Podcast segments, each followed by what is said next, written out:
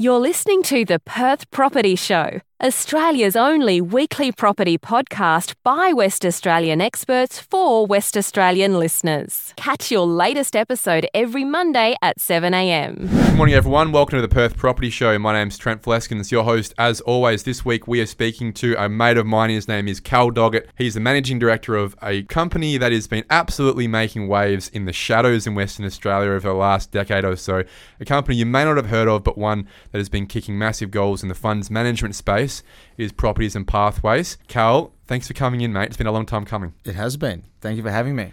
It's also episode 250, and we didn't realize this until we were chatting off air before pressing the record button. But thank you so much for coming in on this milestone episode, and to all the listeners out there, the thousands and thousands of people that listen every week, thank you so much for supporting us, giving us a reason to put this together.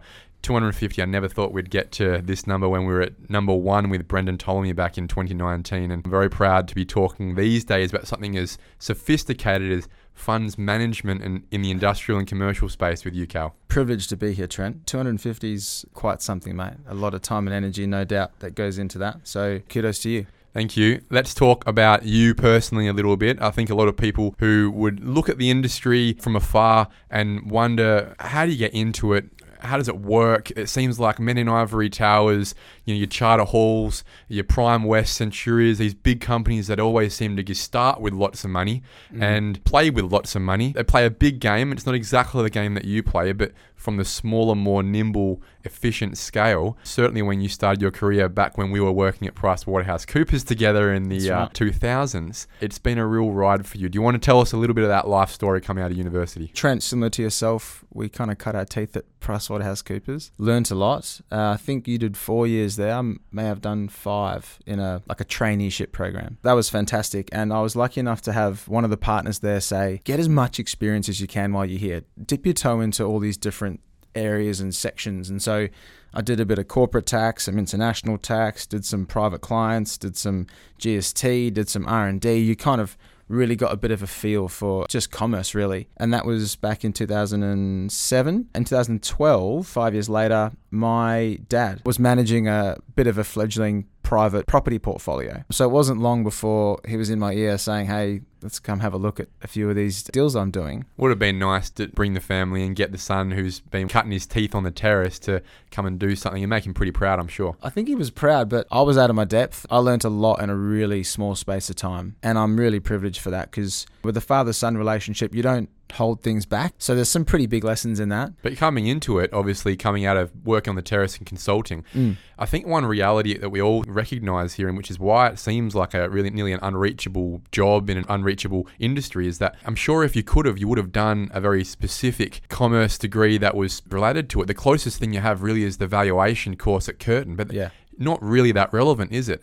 Unless no. you can get yourself in there, mm. it would have been a huge learning curve for you the first few years. You would have been semi useless, surely. Financial modeling, no, but understanding how property works, yes. Mm. And I was lucky that my old man was a real fundamentalist. He wouldn't care about the numbers. He's the guy that wanted to get out and walk and see a property. Like he'd drive down the roads and turn right into a property and say, that shouldn't be a right turn. That's just not going to work. And he'd sit in the car park and watch the traffic flow and he'd say, oh, that signage is just not good enough. It needs to go higher or the car parking should be in front, not behind. And so he pounded the pavement, just got out and looked at a lot of property. So I was really lucky that I had this fundamentalist view of property and how. This qualitative view and you had the yeah, quantitative. Exactly, Trent. He really taught me that without even, without saying it, but what, what I took away from it was people interact with property on a daily basis. So the behavioral characteristics of how people interact, that is the value. So if they're going to interact with a retail center today, obviously that's worth a certain amount of money. But if there's a higher usage for that land and they're going to interact with that in another way in 10 years' time being apartments or mixed use, then there's a different value attributable. So it's all about humans' interaction and the behavior that we take interacting with property. I was really lucky to see that with my eyeballs while working with my dad. I was really lucky because I could cut my teeth on his portfolio mm. and you could kind of see, you know, he might have had five properties at the time and I could just see how he was managing them and really working them with his hands. I had the, I suppose, the financial background to put it on paper, something that he really didn't know how to do. He builds a portfolio based largely on really good leverage and growth over time. I think in 2010, I stepped into our first syndicate ever, which was actually him, me.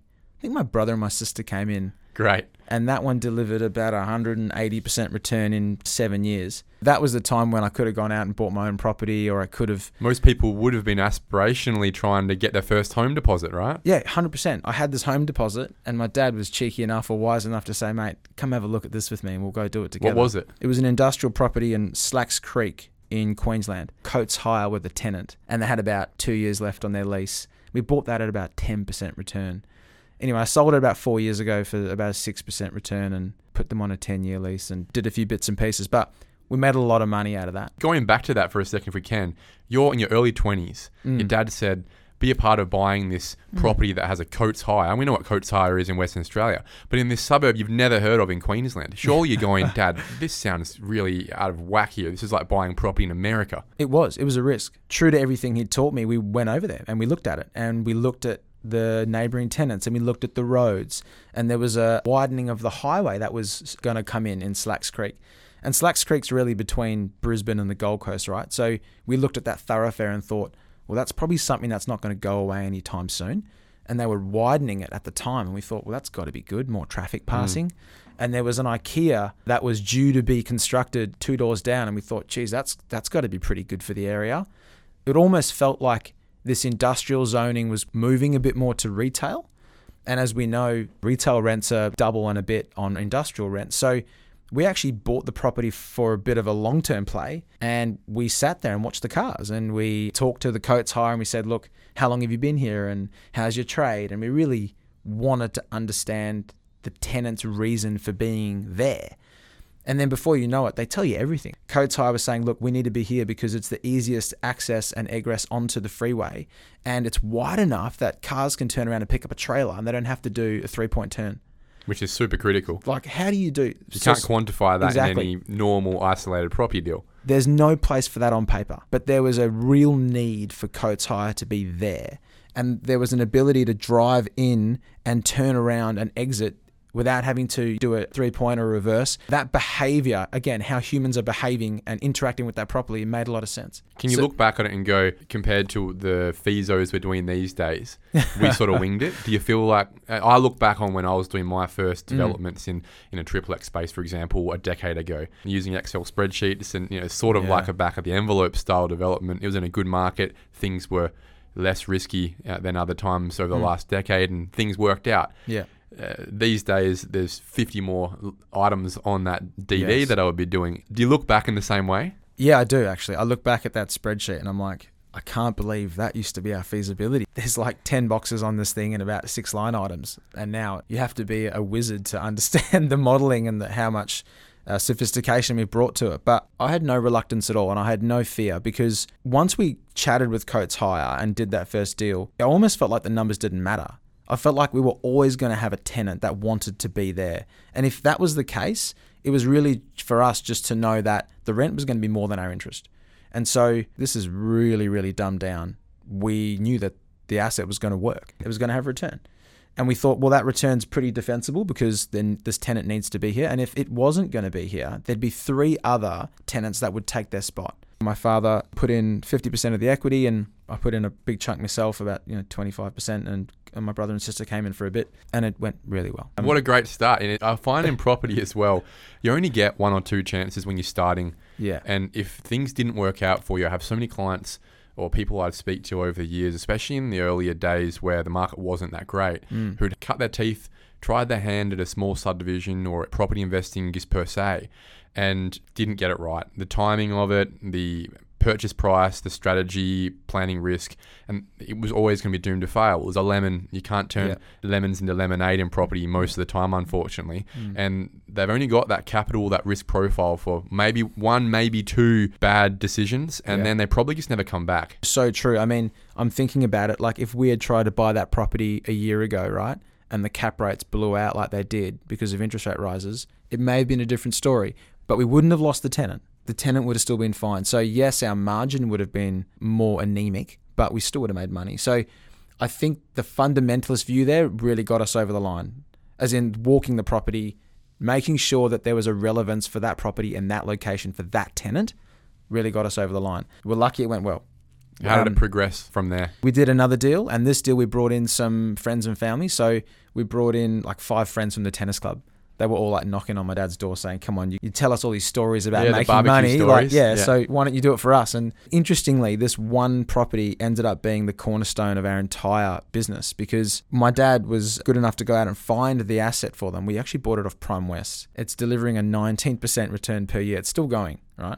That's ballsy, isn't it? 'Cause one of the big questions an investor might ask, or you might ask yourself, is Yeah. with Prime West is selling it, there must be something wrong with it. That's the right question to ask. In this case, Prime West were relinquishing the asset because it didn't fit their mandate anymore. It was too small for them to manage. Not worth the time. Yeah, and at that stage, I mean, Prime West went on a, and just a mercurial journey, right, from that point onwards. But they were forthright. It was really great dealing with them. They were awesome counterparts. And we acquired this asset, and my dad did all the due diligence on it and then said, All right, boys, you're in. They all turned back and said, Hold on, but aren't you going to come into this deal with us? He said, I don't really have a lot of equity right now. It's all in the Coates Hire. Yeah. And they just said, well, then we don't, we're not going ahead. And interestingly, that one conversation formed the basis of our business today. So we realized that when you're tapping your friends on the shoulder or they're asking you to invest, they're only going to do so if you're backing your own product. Mm.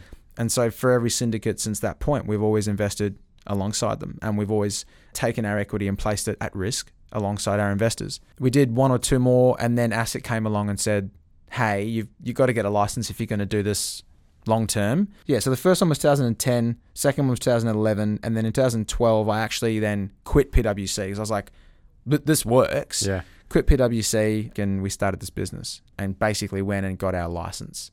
And then from that point, we had to bring a lot, a lot more sophistication to the game because A few more rules in the book. a few more rules in the book, a lot more rules in the book.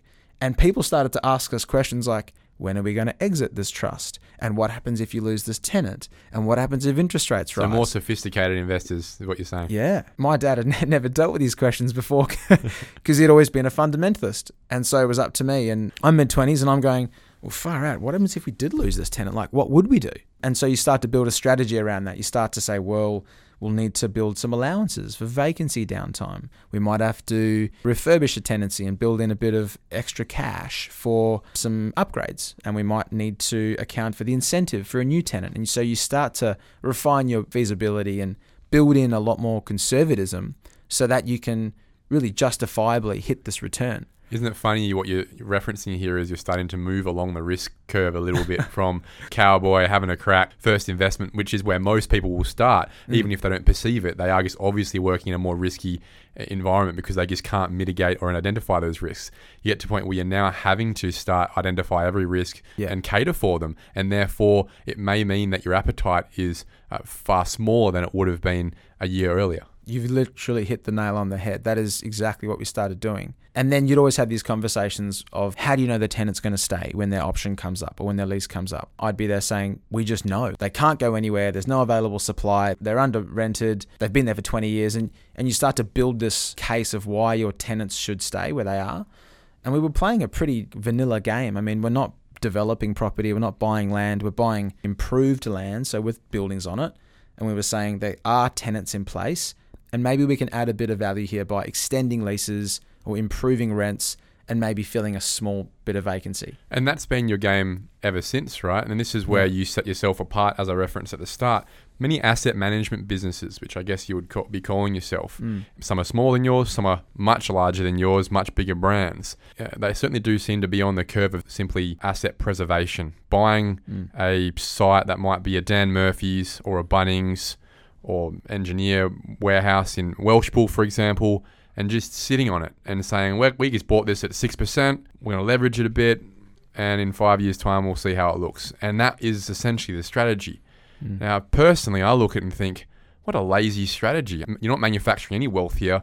You're not creating anything. You're simply just holding assets, and your real mandate is just to make fees off of investors. There's obviously a place for that in the market, isn't there, Cal? 100%. There absolutely is. We don't play in that space. Look, one of our mandates is that we like to add value within the first 24 months. So whatever asset we're picking now, we're essentially saying there is value left on the table. Hmm. And that's because the current owners aren't seeing it, or they're not willing to go and do it, or they don't know how to do it. And we would pick that up and go, hey, there's value there. We can add this value with our own nous and our own hands within the first 24 months. But to your point, Trent, there's a lot, there's a huge amount of capital that's burning a hole in the pockets of institutional grade REITs and other asset managers, which is causing them to place funds purely for the sake of placing them. They've got so much money They they have have, so to put money. somewhere, and it's like, well, I guess we can buy this Coles and buy it at a market rate, and that's safe. Yes.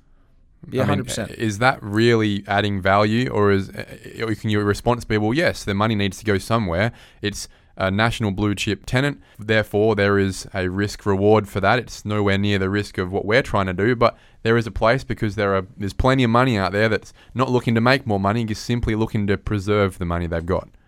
Yes. I mean, essentially, you're right. Like, there are institutions out there right now that are doing exactly that. And so, if we're a slightly more boutique offering, it would be stupid for us to try and compete directly with that. I mean, wh- why would you well, come you couldn't. properties These and are, pathway? these are funds that are hundreds of millions, billions of dollars in size. Just think Yes. about a Centuria or a, Yeah. a Charter Hall. Uh, They're such a massive elephant. They, they have a system that, that Mm. needs to get fed every year with assets, and they probably don't have the time or therefore the, the risk profile to be looking to turn something into something else. That's right. I wouldn't say that none of their products make money because that they do have some that do, but a huge amount of the capital they have and they place goes into extremely passive investments. And that is good. There is a need for that and there is also a demand for that, right? But the interesting part is we realized early on that if we don't want to compete with them, well, why don't we do the heavy lifting and then sell the beautiful asset to them? They'll be our buyer, They're your market. right? That's because there's not many people in Australia that can afford a $50 million warehouse, let's be honest. So we could be the syndicate which groups together high net worth investors and some, some friends and family.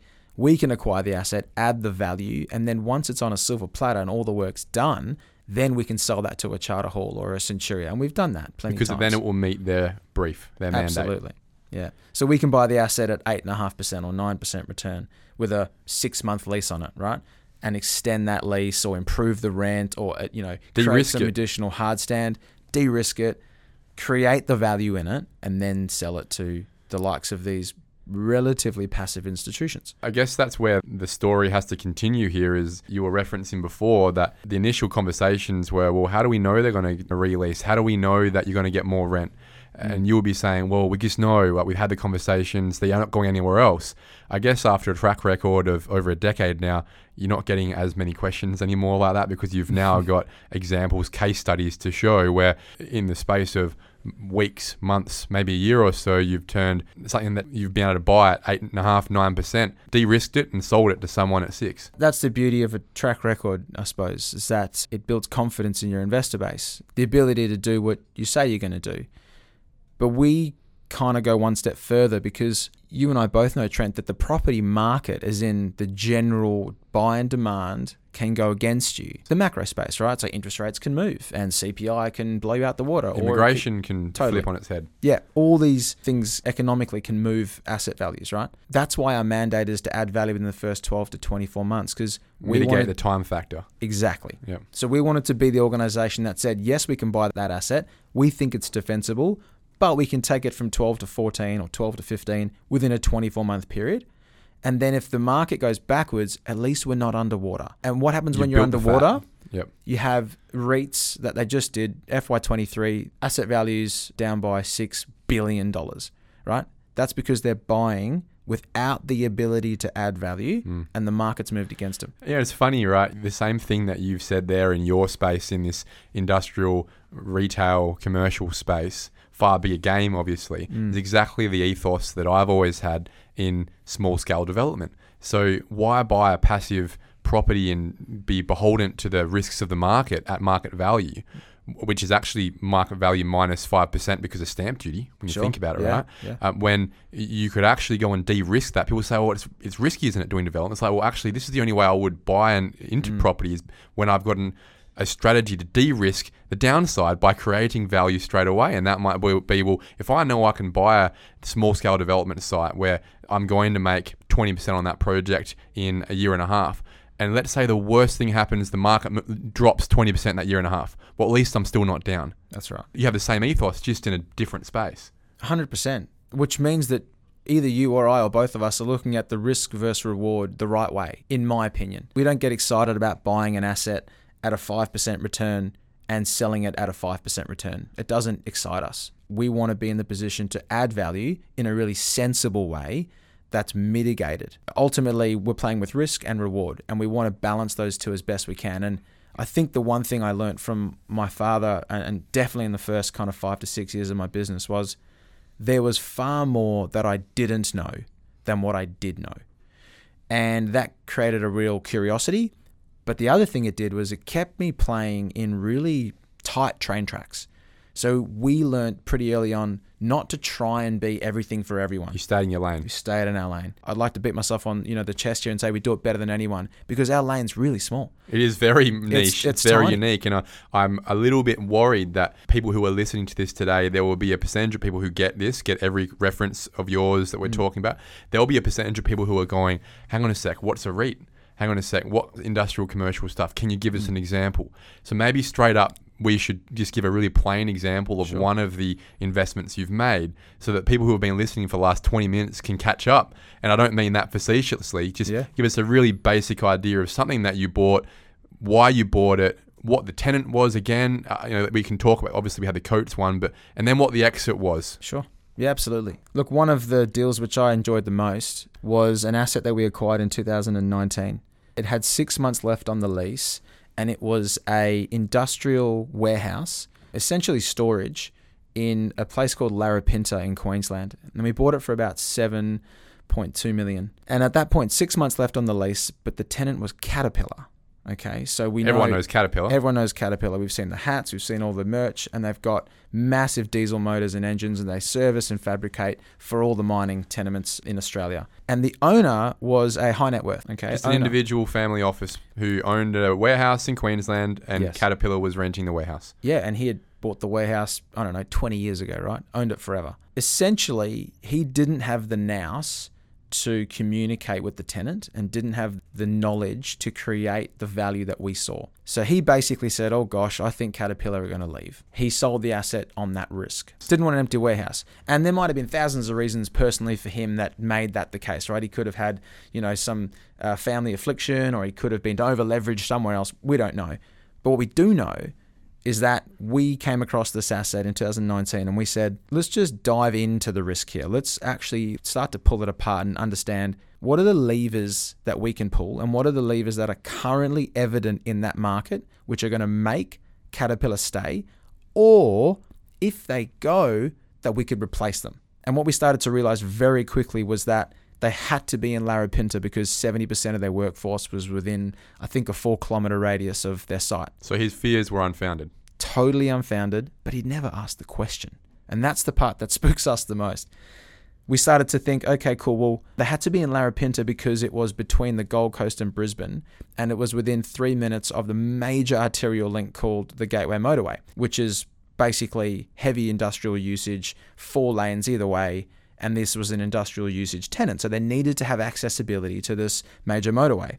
And then we started to look at things like, hey, this was actually purpose built for them 10 years ago. So why would you leave a purpose built site? You would only do so if your business is expanding or if it's contracting. And then we looked at other things like they had this circulation around their site, but it was all loose gravel. So the only thing we did during our due diligence is really pull apart the same characteristics that we did for Coates Hire. We looked at what are the behavioral elements of this tenancy and the people in this tenancy and why they need to be in this location. And then we started to look at rental rates around and we said, well, this is only rented at like $100 a square meter and everything else around here is at 113 and 112 and 108. Why is this one lower in rent than the comparable sites around us? Lazy property manager. lazy property manager, but also maybe during a lease, sometimes there's not that ability to dictate rent because you're just getting your fixed escalations, right? So instead of looking at that as a perceived risk and running away, we did the opposite. We dived into the detail. And then, as you do, Trent, and as you've done hundreds of times, we looked at it and said, wow, this is something we really want to be sure about and proceed with. So We ended up buying that asset. Okay, we bought that asset for seven. It was about seven point two four million, and we sold it in 2021 for 14.3 million. Two years. Two years. But here's the thing. This is the part that gets me the most, and this is what some of my competitors aren't willing to do, either because they're too big, or because they haven't done it before, Or they haven't got the competency. or they don't the have the competency. I literally called up the MD of Caterpillar and I was like, hey, you've got this beautiful site in Larapinta. What are your guys' plans? And he said, geez, well, we really need to be in this location for a long time. So that was music to my ears. And he said, but the only thing is the hard stand isn't working for us, so we're looking at other sites. And I said, well, what about the hard stand isn't working for you? And he said, Oh, it's all loose gravel at the meantime. And we really want to lay all our diesel engines out there. We want to be able to lay it out there. But every time our truck goes out there, it kicks up all this dust and it, it really frustrates our workers. So I was like, Okay, well, you said you want to be here for a long time. What happens if we could solve that problem for you? And he said, Yeah, that would work. So I said, I'll tell you what, we'll change the loose gravel to hard stand, but we have to rent it to you. It's going to cost us $300,000 to do that, but we need to rent it to you. We'll rent it to you at $30 a square meter. He said, Absolutely, sounds amazing. I said, How about a 10 year lease? He said, That'll be absolutely suitable. I said, Look, I can tell you right now that you're under rented, but because we're going to do this deal quite quickly, you've got a need for the space. We would love you to stay as a tenant. Why don't we, you know, meet halfway? And I think we structured a deal at about $110 a square meter. So within the space of three months after owning that asset, we had restructured Caterpillar on a new 10 year lease we'd taken the rent from about 680 grand to 740 grand because now we're renting hard stand. And during that time, industrial property happened to go through quite a spur in demand. The capitalization rates dropped from about eight, eight and three quarter percent where we bought it down to about five percent. And then we sold it to Charter Hall at four and three quarter percent. Yeah, wow. So our investors put in not even $4 million into that deal because we had some leverage. So we gave our investors almost a 200% return in two years. Congratulations, mate. I mean, who, who else would have done that in Australia in that time, in that space? I can't imagine anyone would have been playing that game. And that's why I wanted to get you on today is to show people at all spectrums of the property investment game that there are many ways to cut your teeth. There are many ways, if you're not super keen on residential, not super keen on simply just sitting your money somewhere, there are people out there who are absolutely making waves in the industry and it's not just you. and getting into a funds management space doesn't have to be that lazy investment where you're parking your money. It's an exciting space, right? Uh, But Yeah. I don't know anyone else that's really playing that game in your space. The next question I want to ask is you obviously said I want to stay in my lane. Mm. A big part of the property problem in Australia right now is housing, is supply. You've got a base of money behind you, you've got sophistication. Would you ever move out of that lane into residential at Properties and Pathways, a place where you can be part of that solution as well? I think what happens is you get comfortable with experience, and then ultimately you want to take that experience and leverage it to create better returns, right? In our space now, our train tracks, we know the competitors, we know what they're looking for. We often transact stock off our competitors, add value, and then sell it to another competitor for more money. So we're really starting to operate in a, a level of sophistication in that space. The interesting part, Trent, is that we're not doing anything really sexy. Like we're literally having conversations with tenants mm. and we're understanding if a tenant could leave, who would we fill that space with, right? We're not doing anything too sexy. Interestingly, we actually did the same thing in residential property in 2020. We went and bought eight subdivisible blocks in WA. Why? Well, that was us playing with the numbers that we could see economically. We've got historical low supply in those days, and still now, we've got our affordability index is the best in WA compared to any other eastern seaboard state. We've got greatest household income, and then beyond all that, what we love is that the acquisitions we were buying are land backed, as in we were basically buying a house on a big enough block of land that if the house wasn't there, we're not losing all our money. We might lose 10% of our money. Most of it was in the land. Yeah. Right, Which and- is not the same as with commercial and industrial. You're actually paying for a lease at the end of the day. Exactly right. But then we looked at that and we said, well, can we add value within the first 12 to 24 months? And simply we can. All we have to do is subdivide the back block. Anyone can do that. Subdivide the back block, and then you've already created value. Now, again, Trent, that's not sexy. I mean, Well, it's you- what we do every You've day. done that thousands of times, right? That's not sexy, but we looked at that and said, with the amount of money we actually have to put in because we're getting some leverage, we can generate like 50, 60, 70% returns in two years. And that trust to this day, I still think will be our best performing trust. so that's Right. so ironic, right? because dollar for dollar, it is quite interesting that I Yeah. sit here and with a lot of pride and awe at my mate Cal, who's doing so well in that space. But I guess it's music to people's ear in the residential space, Mm. with playing with a bit less money, a bit less sophistication, that they can still dollar for dollar make a fantastic return in the residential space, adding to supply, solving another one of Australia's problems. Absolutely. I couldn't agree more. And I think that, yes, we know our train tracks really well, but there will be times, Trent, where we won't be transacting property purely because the market doesn't allow us. So I think that's really important to understand that you can't be totally loyal to one asset class, that you're always transacting there and you always have to create a dollar there.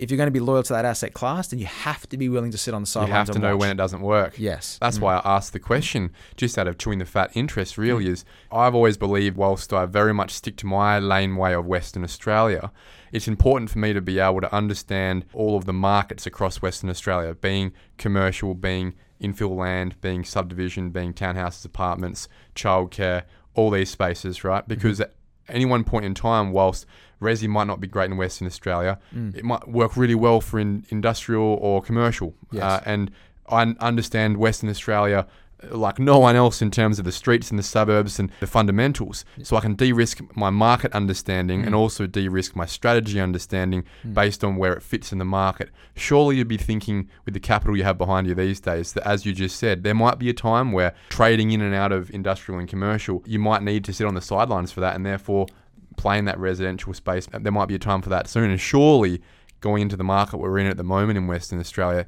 it might be a relevant time. You've hit a lot of points there that I completely agree with. Um, A lot of cap rate risk in the industrial commercial space. Yeah, there is. So interestingly, we sold our industrial portfolio in tw- like basically the end of last year, right? And Good time to sell an industrial portfolio. We got it right. Whether it was all luck or not, we we certainly uh, delivered a good return to our investors, and and they were brave enough to support us to go buy industrial assets in the middle of COVID, right? So the strategy worked. But this is why we sold those. We went out and we generated a report from a friend of mine, and we had to go back to the archives of the Melbourne Library to get the information. Okay. We built effectively a comparison from 1980 all the way up to the present moment, and we compared property yields through all different classes, as in industrial, retail, and commercial, the average property yield, which obviously was averaging those three, and we compared that with CPI, we compared it with 90 day BBSY. We compared it with variable bank rate, the cash rate. We compared it with 10 year Australian Just- bonds, 10 year American bonds. Risk free rates, essentially. Is- yeah, absolutely. We compared it with GDP growth and we looked at all these metrics on one table at one time. And what we could clearly see, which is why we exited the industrial at that time, was that industrial cap rates have been tightening since 2000. They were at 9.9% was the average industrial cap rate at that time. And then we were selling, we sold our industrial portfolio at 5%. So the question we were asking ourselves was, How much further could it how go? How much further can it go? And then obviously since then, Trent, we've seen a swelling in cap rates because interest rates have moved, right? Which is obvious, which is logical. yeah, totally logical. Except it's got to stop, and here's why. Because in 2007 and 2008, there was about a 16 to 18 month period of time where the interest rate was above the cap rate. All the interest rate escalated massively over that time. It did. People were actually paying interest rates higher than they are now. Over those 18 months there, there was interest rates at 7.33% and cap rates about 6%. So what it's telling you there is that investors were buying assets land backed purely for the growth. They're actually hmm. losing money. Not for the present when you value. look at leverage. Because the term deposit would have probably been about 6% at that time. Exactly. And it shows you a period of time where investors didn't run with this, I suppose, what we've become really comfortable with today, where interest rates have to be lower than cap rates, and they don't. We look back between 1980 and 1991, there was a sustained 11 year period where cap rates were lower than the interest rates. Well, of course, because interest rates got to 18% at one That's point in time, right? Cap rates were never anywhere near that. That's right. The average over that time of the interest rate, as in the 90 day BBSY, was 14%, right? And cap rate average was 8 And yet for 11 years, people still bought property. So what it's showing us is that at different periods of time, you can leverage not just adding value with your own hands to property, but if you get the timing right, the market can do some of the work for you. And if you get the timing wrong, it can really damage you. And that's what we've just seen. REITs dropped $6 billion in FY23 purely from timing. Mm. Nothing changed with the actual asset itself. No, exactly. Fundamentally, there's still great asset, there's still tenanted, still got good land value. Same lease. So if you're a charter hall and you bought an asset from us at four and three quarter percent return and you're selling it at six percent, you're underwater. That's massive. Massive underwater. And yet they've done nothing wrong. The market's moved against them. And it's a paper value because they haven't sold it either. Exactly. But now they're having these write downs, okay? And what we're starting to see in the market is that a few of the institutions will be letting their assets go at book value. Now, that book value's just been written down by about 13%. So, guys like us, we look at that and say, well, if we were to hold that asset for two years and we can add value to it within 24 months, does that then make sense to mitigate the risk of further reduction in capital values?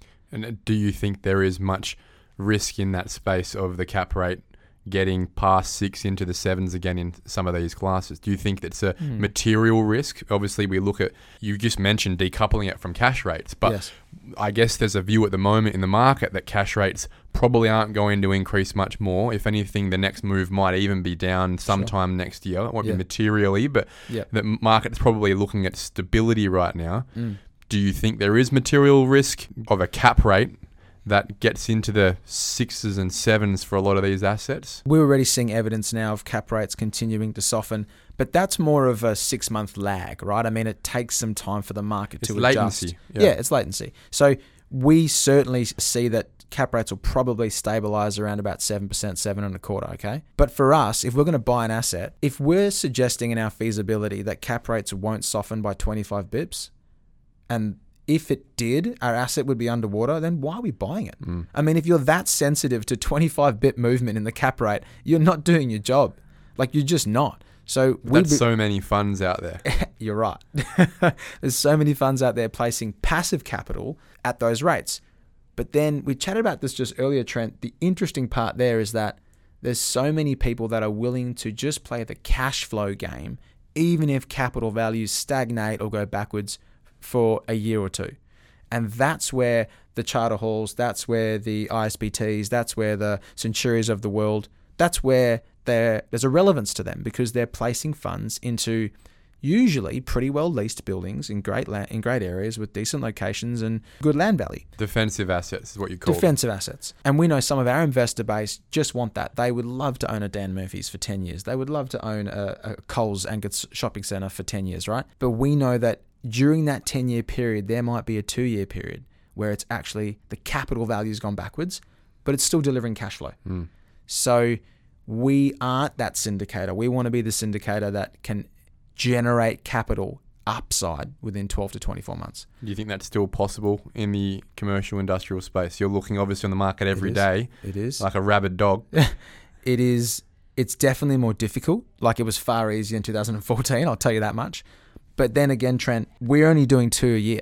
So because we're always placing our capital alongside our investors' capital and we always prosper together, we don't have the benefit of doing 17 deals a year or doing five deals a year. We do two. So we're really making sure those two deals are going to go the right way. That demonstrates a lot of restraint, Cal. You got 365 days of the year, probably 250 of those you are actively working. Mm. To spend two of those days signing a purchase contract Mm. demonstrates a lot of restraint in the rest of the time. What are you spending your time doing? Surely there are many assets you come across that go, well, that that would work. Yeah, it would. And the reality Trent is that we believe our job is to say no to 99% of the assets that cross our desk. Right? I mean, you'll see opportunities all day, every yeah, day. I, I, I, we do the same thing, but you know, it, it, we also love what we do. Yes. And yeah. at some point in time throughout the weeks and the months, you go, oh, I really, really want to get that one. Yeah, totally. Oh, there's ones I look back on and go, geez, wouldn't that have been great if we'd bought that one? I thought we should have. But there's nothing quite like a track record. And what will keep me up at night is if we start getting more outlandish with our risk appetite.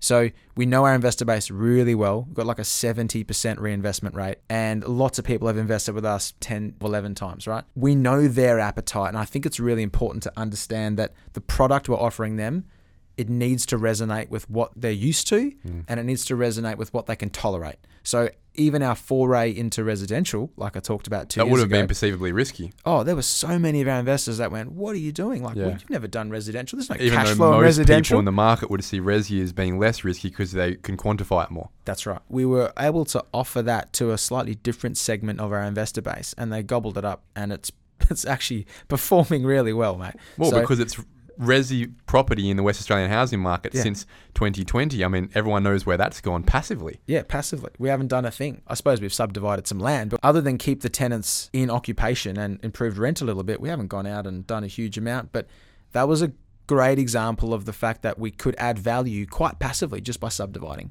Welcome to my business. yeah, no, exactly. And you know, in hindsight, next time we'll just come to you and say, Trent, find me 15 properties, right? um, that might be easier for us. But when our investors are placing a lot of their money with us, and there's 75% of their money or our capital that we're deploying is self-managed super fund money, we really want to make sure that when we're going into an asset, we're picking it well, and we really are crossing the T's and dotting the I's. So it's almost like we're more willing to let the one go that doesn't perfectly fit us so that when we're in the asset, we don't have to lie awake at night wondering if it's going to be a goodie. We, Mm. we know. We know before we contract that asset, before we settle that asset. I mean, in many cases, we've added the value before we settle it. I would have thought in assets like the ones you invest in, Mm. which are obviously perceivably more risky, uh, harder to understand for uh, an investor, even for your mum and dad. You want to be able to demonstrate exactly how you know you're going to make this better. Because in most situations in passive investment, it's very hard to explain that. You go, oh, well, the market's going to get better, but GDP's looking something or other, immigration's looking something or other, and you start using all these jargonistic words that make it sound like the world's going to be better in a couple of years, therefore your asset will be worth more. But that's not really how you generate wealth in property. That's just passive investment and hoping things go well for you. You may as well go to the casino, Yes. put your money on red. I totally agree with that. When you're building a feasibility or, or you're basically starting to project, you need to be able to do so on today's terms. There's no point projecting tomorrow because tomorrow could be very different than what you think. Yes, we believe that if the, you get the timing right, you can deliver exponentially better returns. So it would be nice that the timing is right, Yeah. but you need to be able to add that value so that if the timing's wrong, you're still above water. in some of those examples you gave, I'm sure you'd be, uh, I know you'd be humble enough to say that, look, we made $7 million and that but we probably only planned for three of it. The rest of it was just great timing that we had an idea about, but certainly couldn't guarantee. Absolutely, Trent. In fact, when we bought that asset, our idea was to definitely keep the tenant, renew the lease, but then to enjoy the income. That shows you how lucky we, we were. And you've got to be in it to win it, right? So we were happy to take the risk of a six month lease expiry. We were happy to leverage the asset in a clever way to get into it. But you're right, totally. We didn't expect $7 million out of it. And that's a lot of people across all property types in Perth right now where they've gone and done a development, they've gone and bought a passive investment, and the market's made them look a lot smarter than they were. Totally. Well, I think, I mean, there's a lot of REITs that are now underwater because of it. Well, and you say that, right? In, in those investments where there was no strategy other than hold, Yes. and we're in a commercial space right now, Mm. it goes the other way. And that's about, I think the theme of today is making sure you have a strategy that is risk mitigated in, ironically, the space of manufacturing wealth somehow, right? Yes. That seems more risky, but in fact, the whole strategy is Yes. about mitigating risk in the first place. 100%. The last question I want to ask is you've spoken a lot about manufacturing wealth in the first 12 to 24 months of investment, but you do seem to actually hold a lot of your investments a lot longer than that. Yes. Why? I mean, two reasons. The first one is that if we can add the value and we don't have to crystallize the result, we're saving ourselves tax and we're enjoying a higher return. So, I mean, a really good example we just bought a medical center and there was about 18 months left on the Queensland x ray lease. And within two months, or three months now, we've just signed them on a new 10 year deal. But we've improved their rent and they've taken over one of the vacancies in the building. So what we're saying is our return has gone from a projection of kind of six and a half to seven. So seven percent today, backed by medical, right, with a ten-year lease to Queensland X-ray, that is a good return. I mean, that's beating inflation, that's beating term deposits, that's beating just about anywhere you can put your money. That's not capitally appreciating. Okay, um, well, it's not taking into account the capital appreciation. That's just the cash return. So that's one reason why we might hold on. The other reason why we might hold on is if we see there's future value to be generated by doing the same exercise again. So, for instance, we could look at that asset now, and because we've renewed Queensland X ray, yes, we could sell the site and make a million bucks. But we know that all the other tenants sitting around that Queensland x ray, your pathology, your doctors, your pharmacy, your optometrist, the chiropractor, they're all now going to do the same thing because there's an MRI backed Queensland x ray in the site. So there's more value to be generated. And I think that's the question that we're really consistently asking ourselves now. And that's something I wasn't doing eight years ago. Like we just weren't. But now we are consistently, every single day, we're looking at every property and saying, should we be continuing to own this because the potential upside or the potential improvement in return is greater than the risk? It's almost like you buy an asset with a set of principles and then you have to continue to beat those principles to pieces during your ownership period. I always say the make same thing to clients who've got a portfolio and say, "Oh, Trent, you know, this one's haven't done a lot with it. We've already developed it." And and I've, I've said to people, you know, don't sell unless you have to. At the end of the day, you ask yourself, "Would you buy this again?" But it works both ways as well. In that, just because you have your portfolio, you always have to be asking yourself, "Would you buy that asset again if it was on the market, and for what purpose?" And if the answer is, "I've already generated all the wealth out of that property. It's now just passive," well, you might sell it and use that capital towards something you can redeploy. But if there are further opportunities, well, then why would you sell it? Get on with it. You've totally hit the nail on the head. We obviously acquire assets with a set of assumptions and a set of principles, and you've got to be able to continue making sure they're relevant today. I mean, the amount of assets we've bought, held for three years, and then all of a sudden there's a new development coming in down the road, or there's a new uh, lot subdivision, or one of our competitors like Anaconda will come and buy the site across the road. Now we know that Zac Fried owns just about every Anaconda in the country, and he's a big player. That guy can generate serious returns, and he doesn't care about rent. So those kind of things can upset a market. So you've got to be continually reviewing the reasons why you bought the asset, and are they still true? Should you continue to hold that asset? If those assumptions change, you need to obviously update your model, make sure that it's still risk averse, and that you can still defensively offer that return. Cal, what a fantastic conversation it's been. Chewing the fat on some really candid anecdotes, stuff that I think in 250 episodes no one has shared as much as you have in terms of the detail. And, and I really appreciate I know the listenership will be listening to this all the way through the end thinking, what a fascinating story and uh, you know a very exciting story as well. So Thank you so much for your time, mate, and I hope we can get you back in again one day to share some more stories about some cool things you've been doing. Yeah, well, thanks so much, Trent. It's been fantastic being here, mate, and you've uh, you've had a, a very very significant journey that I've been watching. So I feel privileged. Thanks very much. Thanks, mate. Thank you for listening to another episode of the Perth Property Show. If you've only just joined the conversation, you can catch up by heading over to our website, perthpropertyshow.com.au, subscribing to the podcast, or joining our Facebook page. Don't forget to tune in next Monday at 7am for more expert insights, local analysis, and suburb spotlights. Happy hunting!